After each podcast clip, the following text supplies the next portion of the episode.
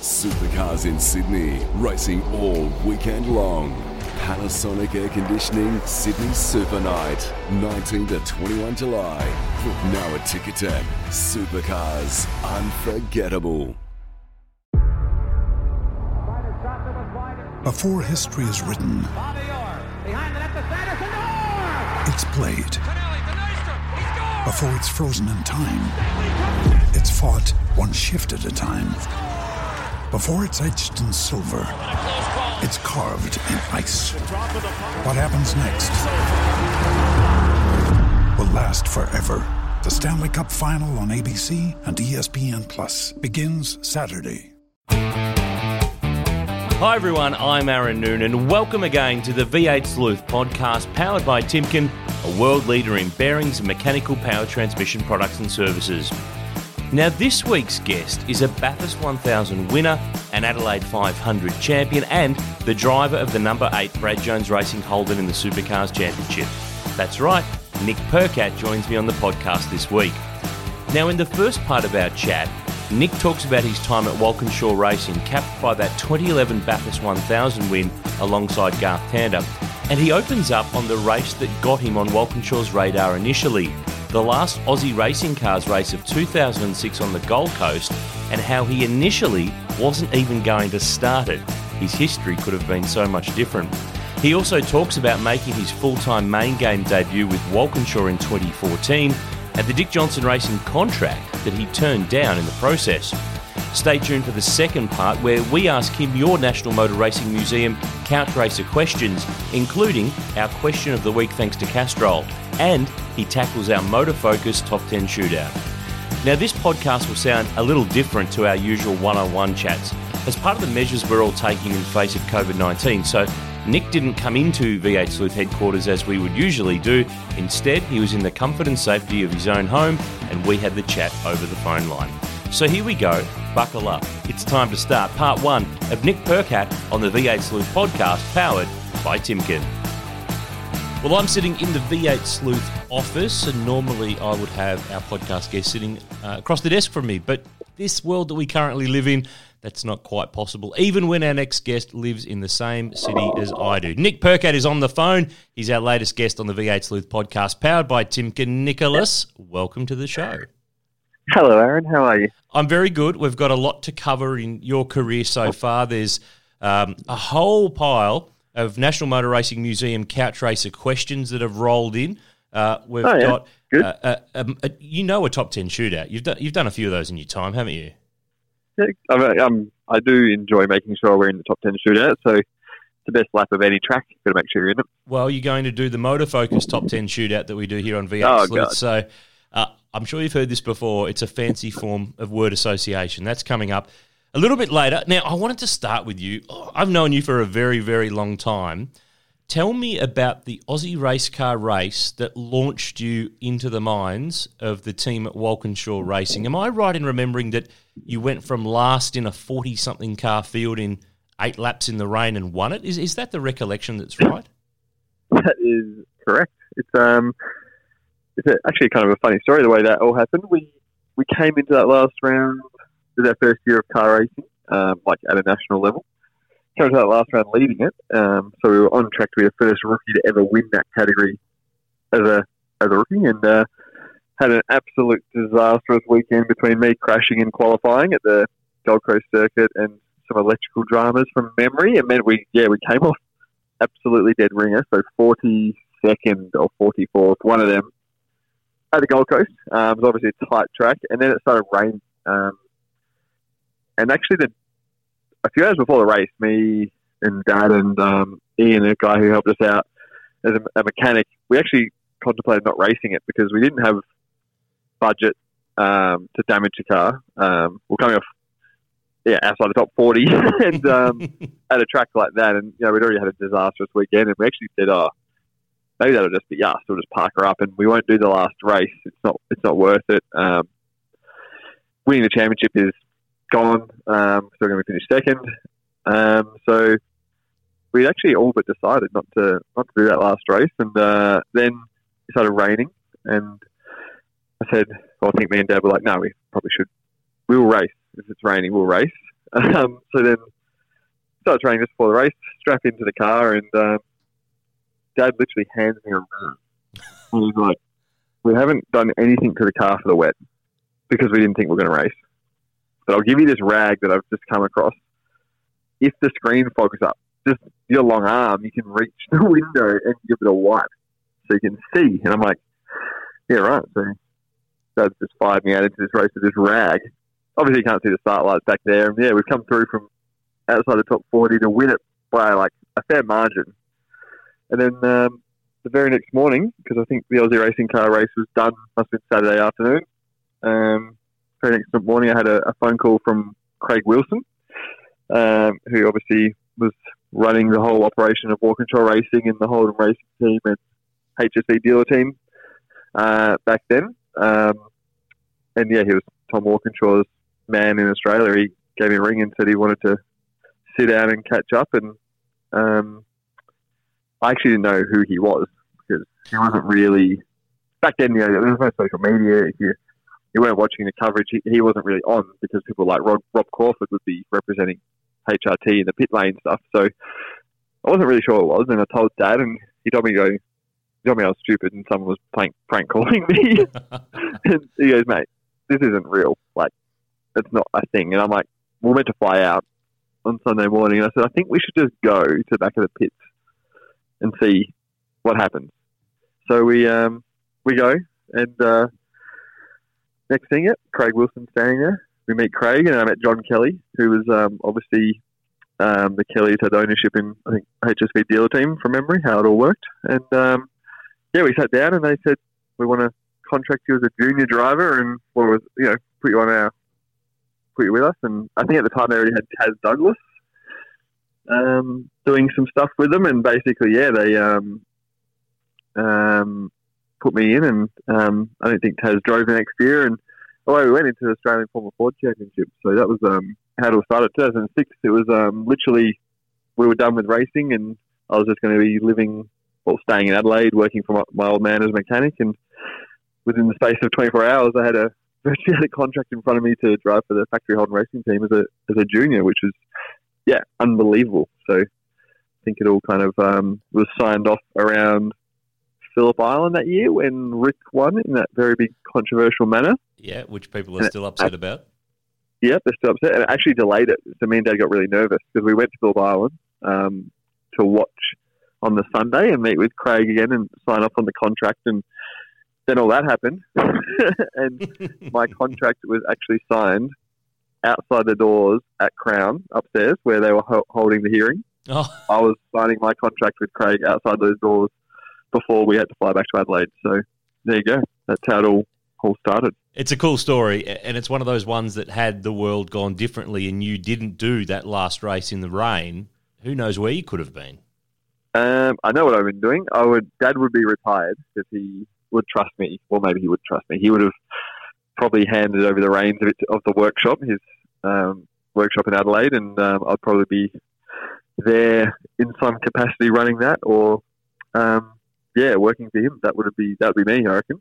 So yeah, a lot different. No one would have known who I was, and I would have just been another young bloke that had a crack and went back to normal life, I guess. Could have been featuring in a Where Are They Now story in 2020, perhaps, somewhere down the track. Hey, tell me, what was your first go in a supercar when you first put your bum in one of those cars? I guess it was a ride day, a test day. What was the first one you had a crack in? So Craig had a rule with me that I never moved up or got to drive the next car until I won what I was driving, like the current car I was driving. So at that time it was Formula Ford. So I did Formula Ford for 2.5 years 3 years with Walkinshaw branding on the car, and I never got to drive a supercar at a ride day or anything. And I actually went away to all the ride days, test days and race meetings as a floater, like I'd just be sweeping the floors and stuff for the dealer team. Or cleaning Garth's car, actually. So that was my job, basically. I was like the apprentice for the two main mechanics on Tander's car the year he won the championship. So that was me. But I never got to drive it. I used to sit in it to bleed the brakes. And I never got to drive it until I won the Formula Ford championship. So I think the first time I drove it was the end of 2009 at the HRT ride day. And for anyone that's listening who's been to one of them, they are huge. Like back in the full heyday of HRT with Will Davo, Garth, I think, was it Babs and Reynolds or Tomo was kind of the era. Those ride days were absolutely massive. They'd have four cars running plus the ride car. And at the end of the day, Rob Crawford said to me, you've been driving around all day in the T2 car. Well, not all day. I think I'd done like two sessions. Have a crack in the race car. And I thought, how good. Dad was there. He came to watch first ride day. And I think it was Will's car, and I was living with Will at the time, Will and Mariana, and obviously used to catch up with you quite a lot. And I drove out the pits. I thought, this is pretty wild, in a HRT car. And then I think it was my first or second flyer. I came into Honda hairpin at Phillip Island, so quite fast, and put my foot in the brake and it went to the floor because I didn't know what brake knockoff was. And I'd run the ripple strip through turn three up to the hairpin, and I didn't realise it had knocked the front pads back. And you know, I was quite young and had zero idea. I'd never driven one. I was just out there for a bit of fun. I ended up backwards in the gravel trap, and they had to come tow me out. Great impression. And again, for the people that have worked with Rob Crawford, and especially when he was running HRT, it's hard to put into words how scared I was. Very? To return to the pits to Rob. I knew Will would be okay because he would explain to me what happened. And I got through all that okay, and they explained what had gone on, and I obviously just kept saying sorry and tried to understand. It probably looked like I was about to cry, to be honest, because I thought I was just going to be instantly have my contract pulled away from me. And then I'd never forget the phone call on the way home from Craig Wilson saying, I hear you've had a little bit of an off today. So, that was my first experience with a supercar. One you'll never forget. No. So what's this, 2009? End of 2009, I'm pretty sure it was, yeah. Oh, you've come a long way in the last decade. Hey, tell me about the first race, 2010, Phillip Island 500. You shared the Bundaberg Red car with Andrew Thompson. Yep. Ryan Briscoe was coming for Bathurst, but he was unavailable for Phillip Island back in the days when Phillip Island hosted the pre-Bathurst 500k race. So it was a bit of a one-off for you, but you were kind of part of the family for a few years there at Walkinshaws anyway. Do you remember getting that phone call to say, righto, kid, you're gonna get a go? Yeah, so, 2010. So I'd been with them since the start of 2007, so I knew that was a positive of my whole relationship with Walkinshaws. And any time I had to drive one of their cars, I knew everyone so well. They were my family. I moved from Adelaide to Melbourne to drive for this team. I lived close to the workshop. I was there every single day. To get that call was pretty left field. I think I was just actually at the workshop, and Craig Wilson grabbed me and said, we want you to drive at Phillip Island because Briscoe can't make it. I thought, okay. I've literally done three races in a supercar in Super 2 in a car that has a H-pattern gearbox and nothing like the current cars. But obviously you're not going to say no. I was never even considered, but yeah, so me and Tomo drove together, and yeah, the Winton test day was really cool. That was fun. And then the race meeting, we definitely struggled a bit. Thompson was having a rough year with that whole deal, so it was an interesting way to be thrown in because we weren't really competitive. I think he had a crash in one of his sprint races, so I came off last for our race, and yeah, it was a learning curve, and it's definitely a good experience. And the good thing, again, I was pretty close with Tomo because he was really good friends with Will, and we lived together, and I think there might have been a crossover where he lived with us too. So it was all very easy. He lived with me. Andrew Thompson lived with me when he drove for Bundaberg Red in 2010 when he came to Melbourne. Right. There was a spare room, and Gavin lived at – well, it wasn't even Sleuth HQ then because Sleuth wasn't a thing in 2010. But, yeah, exactly. Anyway, there you go. So, yeah, that was it was good. It was good to do it with people that I was comfortable around. But, yeah, definitely we didn't set the world on fire. And it was actually interesting because when I look back at that, I think we qualified both close to last. And then the next year I rocked up with Garth in the main car. And I know where you're going here. I was the fastest Walkinshaw driver of all of them. And the only thing that changed was the car I was in, the driver I was with. So, yeah, it was interesting.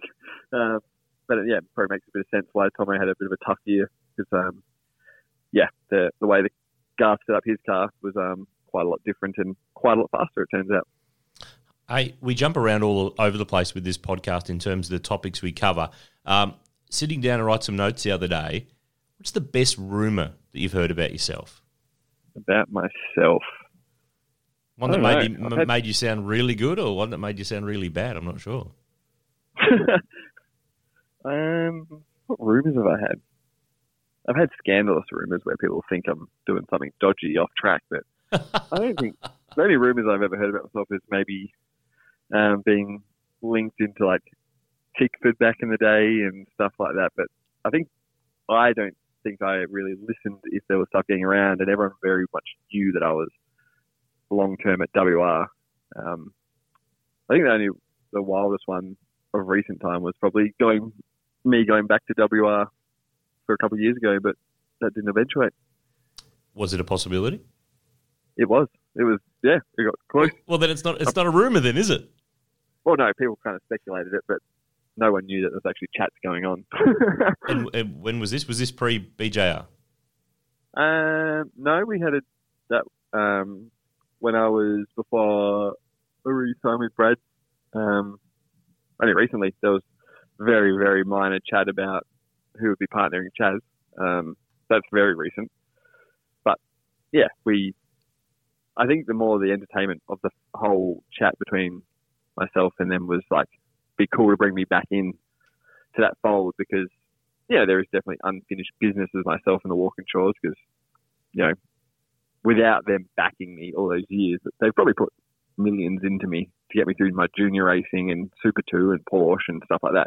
It would have been cool to, you know, the fairy tale scenario for me to go back there and race them would have been quite cool, but yeah, it was a very short-lived conversation, to be honest, and they were happy with which way they were going, and I was happy with where I was going, so it was just, yeah, I think more of a passing conversation, but anything could have happened in this day and age. You never say never in this mad caper that we're in. So many topics to run through. We've got a range of questions. I'll get to them a little bit later on, but you mentioned there about the possibilities of, I think you probably had it in your mind that you were a long-term Walkinshaw driver from the time that you signed up with them to the time that you had your full-time year in 2014 and you ended up. Was it disappointing that you ended up having to move on from there because it had been your family for so many years and they had put so much into you in the, 7 years beforehand? Yeah, honestly, it's hard to explain how shattering the conversation was. Losing my drive at WR. And I didn't lose it from poor performance or anything like that. You know, like the back end of that 2014 year, I think you were feeding me stats saying you're actually one of the leading point scorers for the back end of the year besides Win Cup. So it wasn't a performance thing. I think I finished 11th or 12th in the championship as a rookie and super close to being a top 10 with podiums.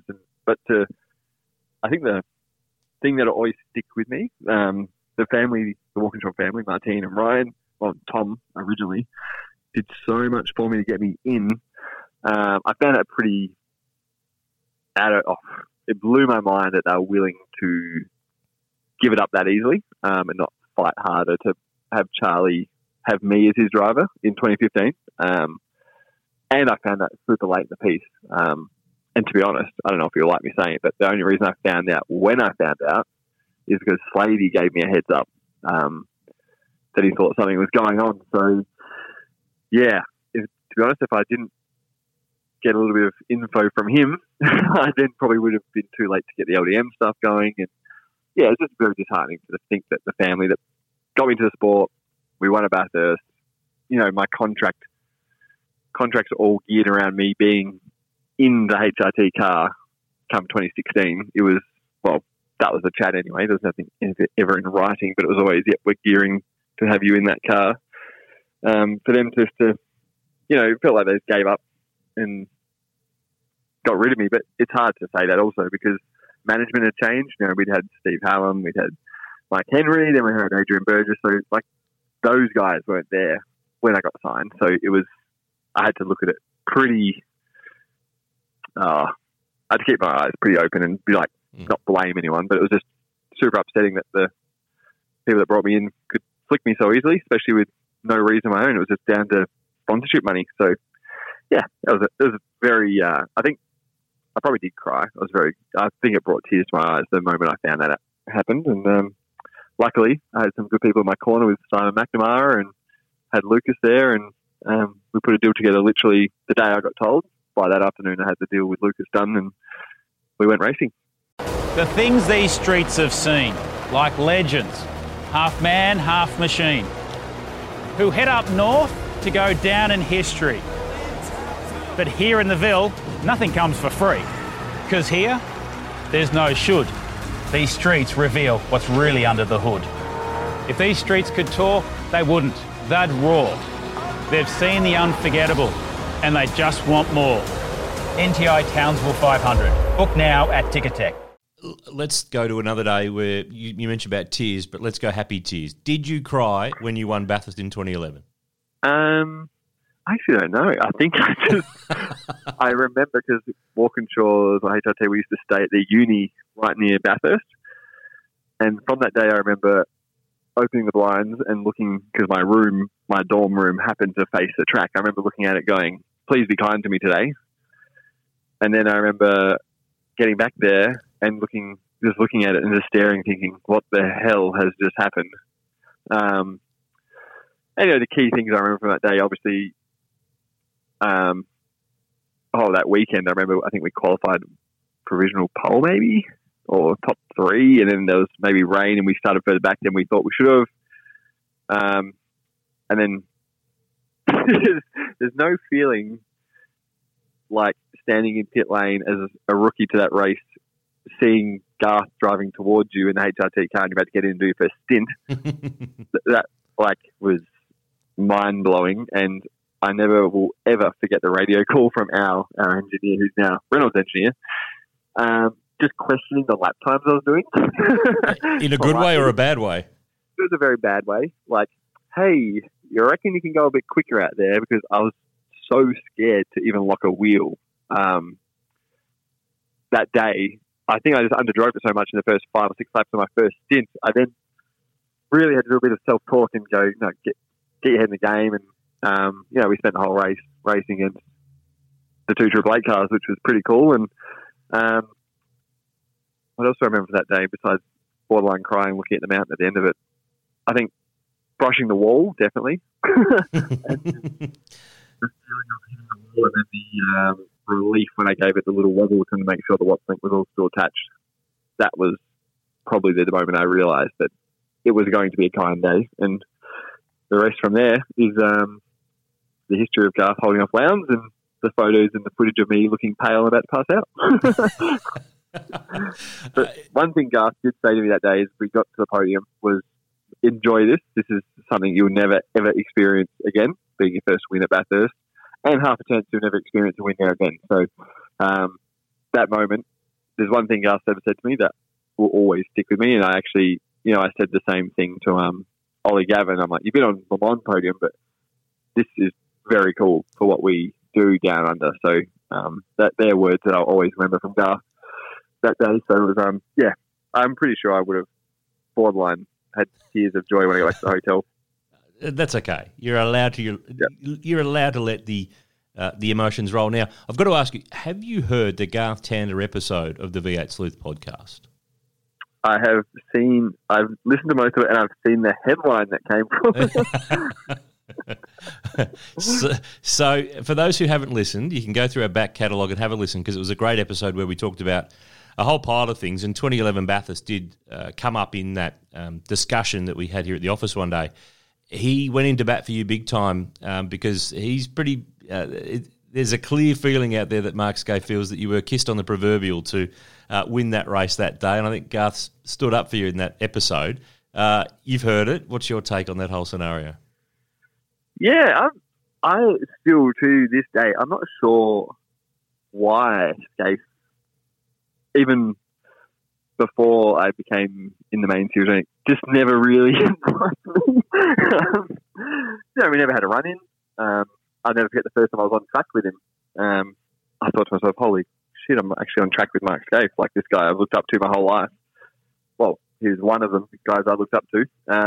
But, you know, yeah, I think there was a lot in the background of that, because I think if he won with Craig, he probably would have got another go at Bathurst the following year. Well, he was on his way out because he was joining the commission to chair the commission. So that was his last Bathurst. So, of course, that was his last go at it. And, of course, that was pointless. Yeah. Well, and you were driving for the team that he had departed. He wanted to win one more. You'd hit the wall once, got away with it. He probably feels that he was a bit slow, but I think Garth pointed out too that perhaps there was a reason why the 888 car stacked behind the Whincup Thompson car all day, because there was a mistake made in the first stint. Yeah, and he I'm pretty sure that year he really had lower back problems from memory, and he actually couldn't do that many laps, or he couldn't run double stints. There was other things that were going on. I remember definitely chat around Scapey having back pain and stuff like that, so Craig did run to the work. But, yeah, if he didn't lock the wheel, like Garth said, in that first stint, or whatever it was, they would have had priority and their day could have been different. But, yeah, like I don't know. I think it used to upset me a few years ago that Mark was so against a young bloke getting a win. Probably forgets that he was a young bloke and got a few of his wins as the young bloke over his career at various tracks. So, yeah, it's funny, and we've never actually spoken about it. We just do our thing. But it is kind of ironic, because my dad could vouch for this, because we used to go to Adelaide 500 or Super Loop, whatever you want to call it, futsal back in the day, every single year, Thursday to Sunday, and I would go and get everyone's signatures. And I'll never forget the year I rocked up wearing a Arrow go-kart T-shirt, and all the drivers were doing signing session. Garth signed it and go, it's actually weird. He's like, I used to have an Arrow, and we had this. To me, it felt like the biggest conversation about go-karts. It would have been a passing comment. Made my day. I then went to get Scaife's signature as the signing session was ending, and he blew me off and said, "Nah, sorry mate, no time." And I was the next kid in line. And from that day, I actually said I'll never ever be like that. And he still gives me grief. It turns out. So yeah, from trying to get to back in about 2004 to the Bathurst plate in 2011, nothing really changed between me and Mark. He just doesn't know it. He might know it now. He's all good. Tell me about your evolution, because we touched on it earlier. Obviously, we know the categories you've been through, we know the pathways you've gone through, and the success that you've had. I get an interesting take on all of the guys in supercars, and their growth is not just their resume and their on track performance, but they're as people as well. Yep. I've got an impression that there's and it's different when, in the media and in the industry, we know you better and all the other drivers better than, say, the fans do, because we spend more time with you. We have the very privileged position of the greater insight. I would get the impression that you've struggled a little bit over the years to find not a comfort in your own skin. I think you're quite comfortable in your own skin, so I'm interested in your take on all this. But where you are placed in the grand rhythm of the world and the way that you react and deal with it, do you find that you're finding your feet a bit more in who you are as Nick Percat versus Nick Percat, the racing driver, and that results in the racing driver? It's the maturity and it's the understanding of the way of the world, and a bit more of an acceptance of there's only so many things that you can control. It's almost like there's I reckon you attempt sometimes you are a funny guy, you've got a great sense of humour, but you almost try to use that as a mask on things when they're serious or awkward. What's your take? I know that's a lot to roll into one, but I was just really interested in probably more self-assessment than external assessment. Yeah. Well, I think definitely there was a period where I was nervous in front of camera. I actually was watching that Formula Ford race that you shared the other day from Darwin, and I saw the little interview after with Brian, and I was just laughing. I'm like, wow, I can barely talk. Like, I was nervous. I think I definitely used to put the walls up. Well, I still probably do, but the walls would go up, and the defense mechanism was not what some people like to see. But yeah, it's interesting, because obviously I worked with a guy called Anthony Clarica, who does pretty much just tunes up all our heads mentally. And, you know, the likes of Winkup, Will, Garth, Rick, Reynolds, heaps of us have worked with him. And I worked with him from 2007 until 2014. And then I actually stopped during the LDM days, and I realised that my defence mechanism was way aggressive or too blunt, and like general public hate it. And you know, but I'm the way I am, like the way my friends know me, I'm very black or white. It's yes or no. So then I realised, you know, not having him in my corner and stuff like that wasn't working. So I actually got AK on board, and I've been working again with him since 2017, the back end.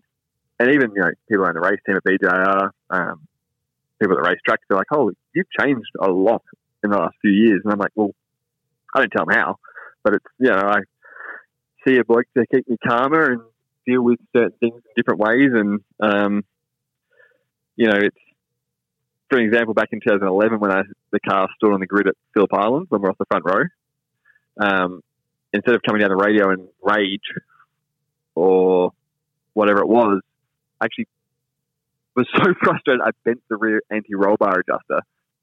And we still don't know how I could have done that because it was a machined bit of aluminium, like billet aluminium. But there's so much adrenaline and stuff, like that was my trigger. I didn't even know I was doing it, and that kept. I stayed calm, but there was no camera in front of me to give a stupid answer. Yeah. So yeah, I think I've definitely changed my approach, or got more comfortable around the whole show. And I think everyone matures at a different level, and I guess everyone, like say for a lot of us there, like I look at my life and I'm like, I should literally be living in Adelaide, working at my dad's workshop. Could be a lot worse, mate. Could be a lot worse from where you are. Correct. Right, like the fact I'm even doing this is fairly unbelievable. So then it makes sense to me why I would probably get a little bit nervous in certain situations, because I'm just like, wow, how am I actually even here? Yeah, I think I've definitely changed the way I go about it, and just day to day life. To be honest, it's I'm a lot more relaxed, and I control what I can control, and if something goes wrong that wasn't me spearing into the side of someone or firing off the road, it's my response when I have a camera in front of me or anyone else is probably a lot different to what it used to be. So, yeah, it just took me a little bit to get, I guess, in the right frame of mind or understanding of that. And I think being dragged away from home quite young, to live in Melbourne by yourself, driving for the factory racing team, as a junior, you naturally, I think, get a sense of arrogance nearly. And hanging out with, you know, the people I was hanging out with, they were winning championships and they were so serious. And, you know, Garth's quite a serious person. So I think I nearly kind of moulded into this way, but which I thought I had to be, but it was wrong. My personality didn't match it. So I think it's just taken a little bit to find my feet. And that's why I'm trying to do, like, a little bit more behind-the-scenes stuff with my social media. And that's why, you know, like I have, say, easy one. Timken is I'm an ambassador for Timken, and they support this program. But the guys at Timken know me very personally, and they wish that everyone could know me like that, if that makes sense. Because you guys will get a lot different, Nick, to what I got portrayed for a few years there. So, yeah, I'm trying to show everyone that I'm not just an asshole. I am a normal human. But, yeah, even to the fact that, for a while there, you know, Supercars Media wanted a villain, and I was the easy target. So that didn't help me. So when were you the villain? What era were you playing the villain, or did you feel like you were being portrayed as the villain? 2016, 2017, even when me had our little run in at Gold Coast, I think it was in 2017 in the wet. Like I was on my way to congratulate Sladey to go to the podium, and the way that was all broadcast to the fans is I just brushed Fabian and told him to get effed, basically. When I'm actually really good friends with Fabian, and I said to him, I'll come find you in a minute, I'm just going to see Sladey. You know, that was what happened. Yeah, but it doesn't suit the narrative, mate. So just exactly. So I think there's a few things there that didn't help me, but anyways, it is what it is, and hopefully the fans are starting to see the real Nick and just a normal human that knows he's lucky to be doing what he's doing, really. I love the insight that we get, and I think this program last year and so far this year. We've had some great chats with people who we've known for so many years, but we can peel the onion back, as many people say, a little bit more. One of the things that we love, and you know we love, because we love the history of the cars, and that's what's built V8 Sleuth overall. Yep. And we love memorabilia and we love all that type of stuff. Are you a hoarder? Do you keep your old helmets and your suits? And if so, what's your most prized motorsport bit of kit that you've got at home? Yes, I definitely do. My most prized bit of kit is actually a mobile hat from, what year? Landon, Brock, Bathurst, torrential rain. I think it happened on like the Thursday or Friday. 1996. I remember seeing a photo of you there as a kid shared somewhere. Yep. Yeah. Yep. So that hat is that was on my head. The blue ran out of it at that event because it rained, and it was all done by ink back then, obviously, proper ink. And that is signed by all my favourite drivers, and it's actually now my mum, for my 30th, this is how much it means to me, actually got it put into like a Perspex case, and it's in my office, and it's got Brock and Lowndes and like Garth on there and Stacey and like all, you know, the drivers that I admired so much. That's like my prized possession, my own bit of memorabilia that I got. But then, you know, look at my office right now, and I've got the important things that are on display. There's like my Bathurst winning helmet and the Bathurst trophy. I've got my 2014 helmet, which has podium at Bathurst, and it's got branding on there from when we lost a very good friend of the family's on there. It's got like, you know, a rest in peace tribute on there, so that's a huge part of my life that I always keep. And all the helmets I have here are all helmets that have been on a podium somewhere and in supercars. And then all my Formula Ford stuff is actually at Mum and Dad, with the helmet from the championship being at Sonic, because they get to keep that. But yeah, there's I've actually started putting my race suits at BJR because it started getting out of control. I couldn't keep all of them, but I do have the mobile suit here because I think that suit's awesome. So yeah, I've definitely got a few bits and pieces of my own stuff that I cherish. And yeah, I'm lucky I got a Clipsal trophy there. And, you know, being the last Clipsal 500 spec trophy of that gold one was really cool. And they were super generous and actually got a replica made as the big gold cup, which they've not done before. So being a South Australian, winning that event was had its perks. Got the proper trophy, which was really cool. So, yeah, there's bits and pieces around the house that definitely show what I've done. I got my Porsche trophy there and stuff. So, but I try not to spray it through my whole house. I'd like to keep it in one little spot. And then Mum and Dad have got their bit because the Formula Ford, so much family involvement, and you know they put in as much as they could to make that happen. And you know, alongside Walkinshaw, so yeah, there's stuff like that. But then I'm kind of funny with it. You know, when we the 12-hour this year, obviously we weren't in the outright class, but when we won that, I gave that trophy and stuff to Ryan McLeod and the whole team, because they worked so hard to put those cars together and get them on track, and did such a good job that, you know, it felt fitting that he got to go home with a trophy. So I don't have that here, and a couple other ones that I really love. But I don't know. I appreciate when other people put in as much work as anyone to make sure it happens, and they don't get the glory of standing on the podium. So there's a few there that I would like to have, but I know they're at a very good home. We'll get back to the podcast in just a moment, but I wanted to quickly tell you about our good friends at Timken, a world leader in bearings and mechanical power transmission products and services. Now, you might know their name and recognise their logo, but did you know that Timken bearings are used in some of the world's largest wind turbines, some standing as tall as 260 metres? That's almost twice the height of the Sydney Harbour Bridge, and with rotors as big as 220 metres in diameter. That's almost the distance from the start line to Hell Corner at Mount Panorama. Now, these rotors turn on big shafts, and at each end is a massive Timken tapered roller bearing, the biggest one with an outside diameter of 3.425 metres. That's about three quarters the length of a supercar race car.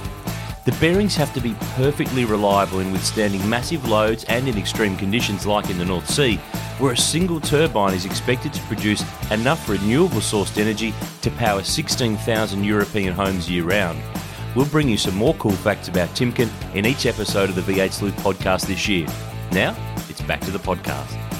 That 2016 Clipsal 500 win for Lucas Dumbrell, it was that weird Sunday. It was back in the era where, and I hated this, I really hated this, where they chopped the Saturday race in half and we had two 125k races, but we had the regular 250 on Sunday. So on Sunday, the weather turned, the rain poured from pretty much the start of the race. I think it delayed the start of the race from the top of my memory bank. And then we had this weird thing where, of course, it was going to be a time certain finish. We weren't going to do all the laps. The fuel drop was in play. Now, I tried to do some recollection. I haven't had a chance to dig out the DVD and recap some of that race to refresh my brain. But you were in a position where at the end you had your fuel and you could just keep going and you'd met all the criteria to be able to push on and take the checkered flag and win the race on the road, no questions asked. But how was it that you could have done that? Because was there a scenario, and someone mentioned this to me a while ago, and I've never asked you, I've never followed up, I've never had the reason, but on the podcast now I do. Did you start that race with less fuel than you planned to? Was there a mistake in the fuel that was put in that car which gave you the room in the tank to put more in, which got you in the position? Is that right or is that wrong? To be honest, from that race, like the fuel side, I battle to remember because that was hard. Like mentally, that race was like hard to keep the thing on the road. But I do know, like, you know, we started towards the back up. I'm 90% sure we were LDM. No offense to Lucas, but we never qualified that well, and we had some good race results. But I know we put fuel in at every opportunity, and you know there is half a chance that Stucky did start us light on fuel, but yeah, we actually got to when the last red flag came out, we were sitting in pit lane like sixth, and Stucky said to me, "If you just keep this thing on the road, you're going to finish third." And I said to him, "This thing's that fast. We can win." Like, I remember the conversation clearly. And he said, "Don't get carried away. Just bring it home. We're in a good spot." So Chris Stucky is your engineer at the time, and he's still in the game. He's been at a range of different teams over the time. So I just wanted to jump in and clarify who you meant by when you said Stucky. But anyway, carry on. Yeah, so he said, you know, we're in a really good spot here. We're going to be sixth worst case because the car's fast. And I floated the idea of going for the win. And didn't go down that well. And I thought, you know what, we'll just see what happens. And, you know, I remember passing, I think I got to third, and the only two left in front of me was McLaughlin and Lowndes. And I was driving around at the same lap time as them comfortably because for some reason our car was super fast that day in the wet. So, you know, we definitely won due to how we got the fuel in. And I, hand on heart, have no idea how they did it. I always make the joke that, you know, we were probably a bit out of mileage on engines and thing was just running that rich. We were probably just pouring fuel out the exhaust and we actually had to stop that many times. I don't know. But yeah, the car was genuinely fast. That's one thing that kind of annoys me about the way that race unfolded. Because of the circumstance, no one ever thinks, you know, good on him. He actually kept the thing on the island. He came from God knows where and had car speed. Because at the end of the day, there was a restart, and I wasn't fast. How did I get such a big gap over Caruso and Garth in that last sprint home? So, and obviously race against that. So, yeah, that was a crazy, crazy day. And to be honest, you probably are closer to knowing about the fuel and if we didn't start with enough in it. I'm not 100% sure on that. And I probably just chose to ignore how they did it. Hey, it doesn't matter how it happened. You got a trophy and your name's in the record books.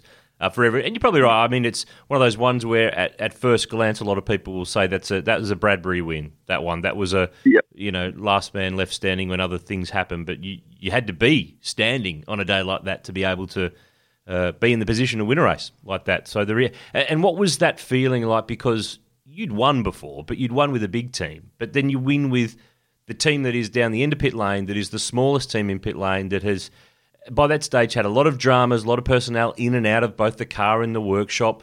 What did that mean for a little team that, you know, I'd hate to know what the odds would have been that day for you to win that race, because if anyone got on board, they would be well retired and own three islands by now.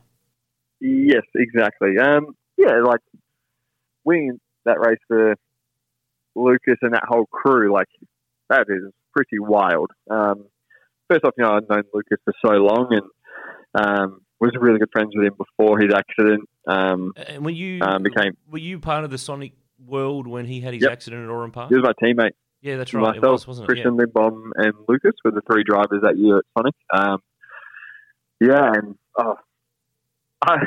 Crazy that whole situation. You know, I mean, myself, Lucas, and Christian hung out most days that whole year, and I raced against him in Aussie racing cars, and yeah, we're friends. He's hanging at his house, and then the accident happened, and probably became better friends. And you know, there's a group of us that were virtually kind of there's a group of Jack and Sladey and that group that were with him from the moment it happened. And then there was a group of us that looked after him for the next few years and hung out with him, and still remained his friend like normal. So to win with him was really cool, and he's we all know Lucas. He doesn't give a lot away, but I could see in his face that he was emotional and couldn't believe it happened. And to be able to give him a hug, and just the fact that when I watched the footage, the effort he put in to get his arm up to try and hug me back is pretty crazy. So what it meant to him was out of this world, and then for that team as well. Like, there was no stickers on either of those cars coming into the weekend. Lucas and Barry Hay and that got SP on the car, and the way we went, and it was pretty fairy tale type situation that they that we did it. And even that year, we ended up on the podium again at Bathurst with that team, and I think I finished in the top 10 at the last race for them. So it was a good year for us as a small team. So it was one that I'll never forget. And I'll say that race is as special as winning Bathurst.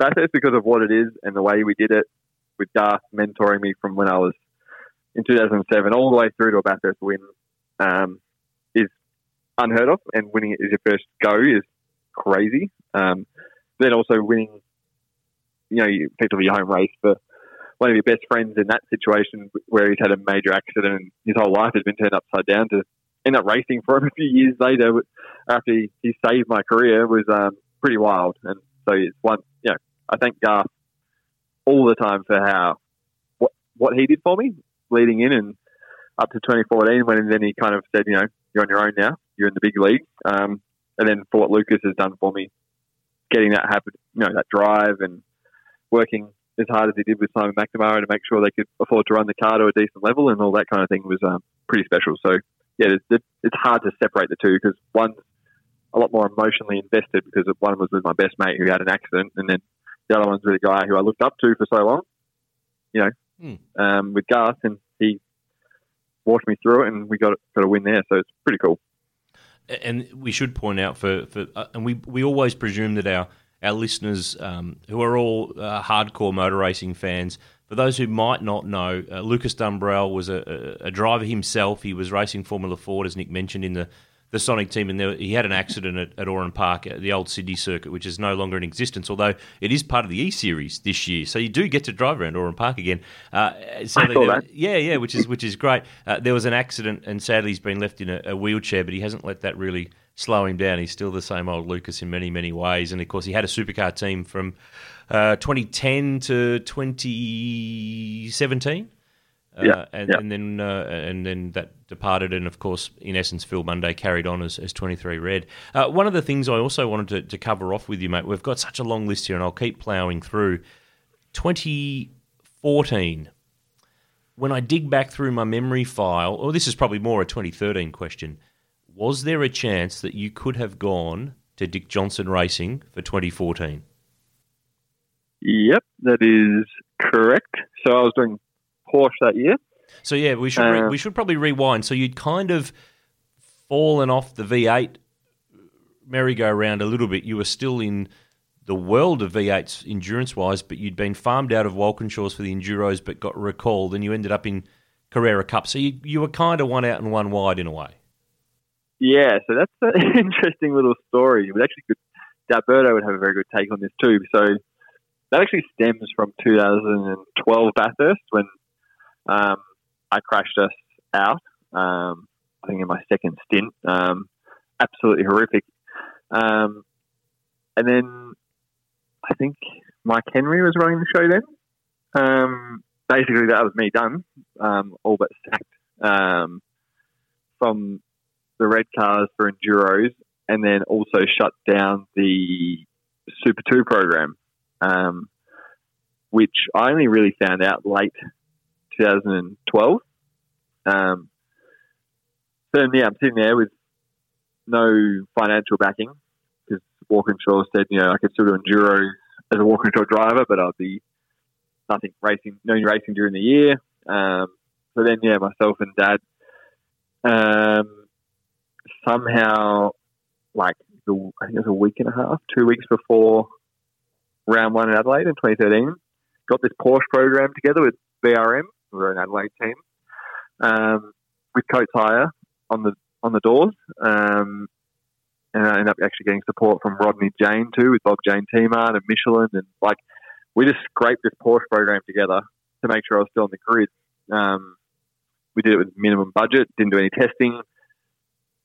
And yeah, so I've been semi-sacked and was kind of on this little bit of a point to prove situation with them. And I don't know if anyone would really admit it, but I remember it clearly of, you know, we rocked up at Adelaide. I'd done one day in the car before, the week before at Winton.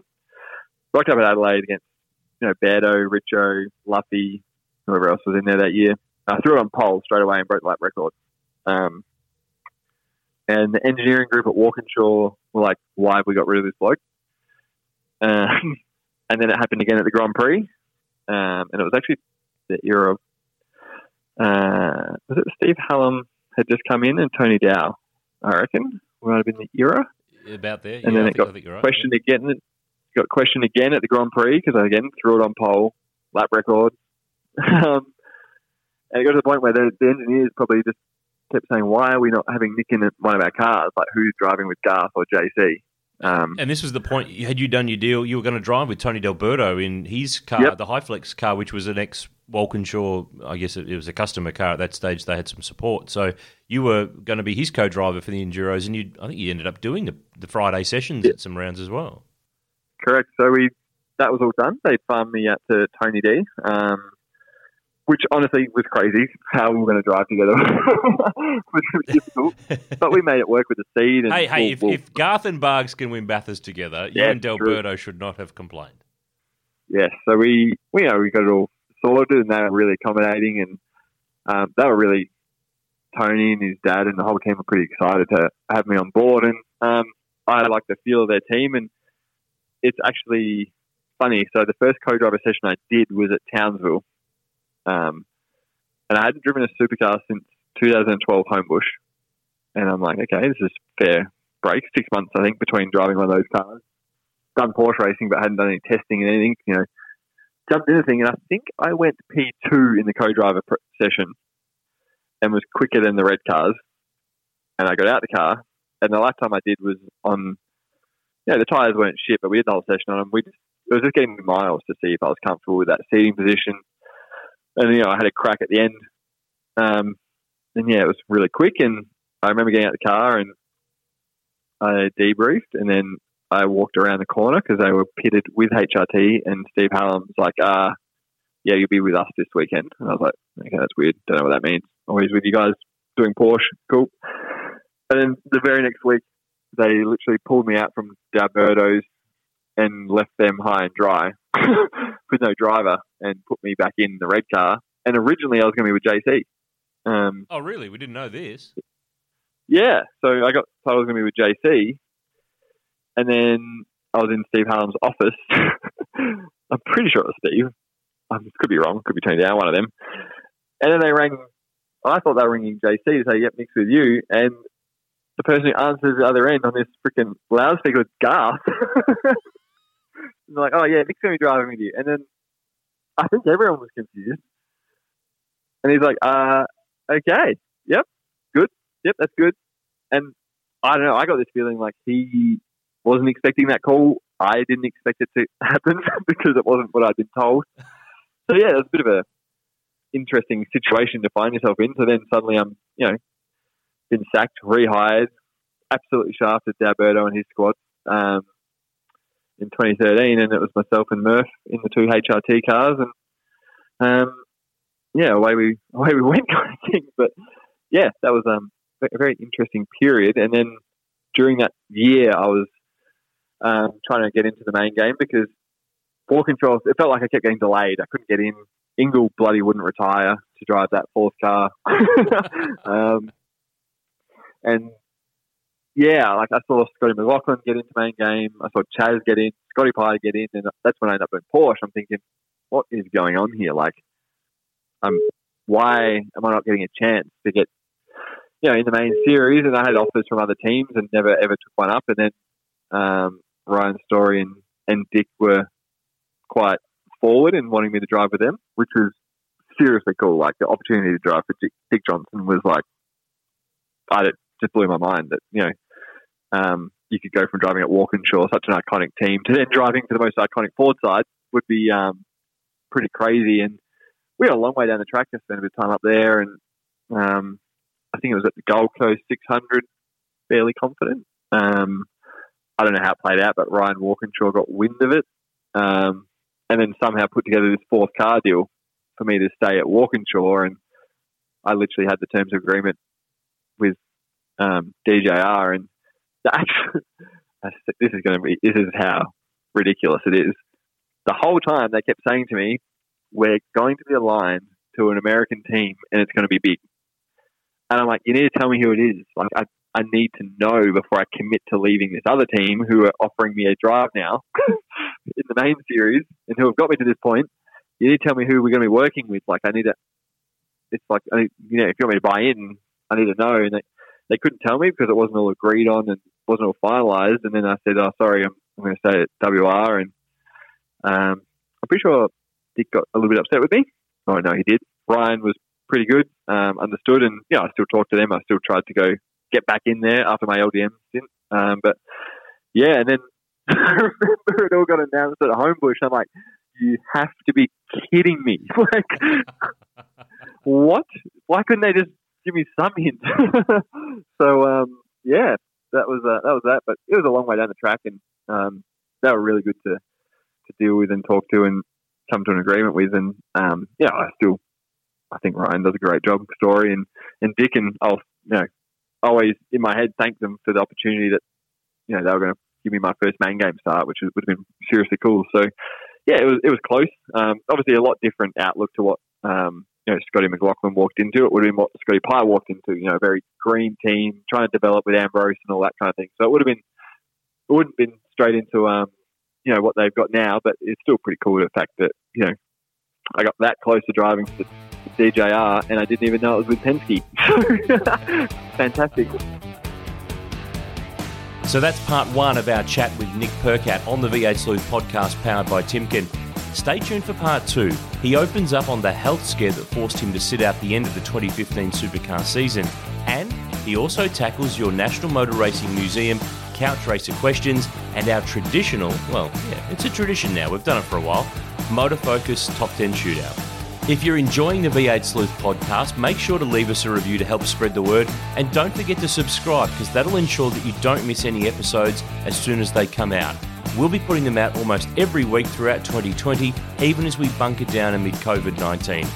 Now, if you're looking for a bit of reading material at home too, we've got a stock take sale in our V8 Sleuth online bookshop. If you haven't picked up a copy of Cars of the King, the magazine that documents all of Peter Brock's Bathurst 500 and his 1,000 cars, you can do it via the web. It's only $12.50. What a bargain. We'll post it out straight to you.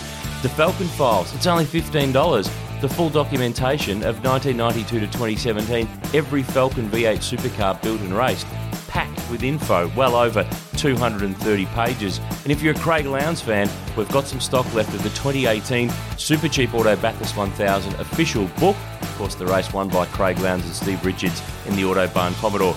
You can head to our website, v8sleuth.com.au, and click on Bookshop to snap yourself up a bargain. And sign up to our newsletter too on the V8 Sleuth website while you're there. Follow us on Facebook, Twitter and Instagram. You know all the places to find us so you don't miss out on new offers and products as they come up. Until then, we'll catch you next time on the V8 Sleuth podcast, powered by Timken. The things these streets have seen, like legends, half man, half machine, who head up north to go down in history. But here in the Ville, nothing comes for free, because here, there's no should. These streets reveal what's really under the hood. If these streets could talk, they wouldn't. They'd roar. They've seen the unforgettable, and they just want more. NTI Townsville 500. Book now at Ticketek.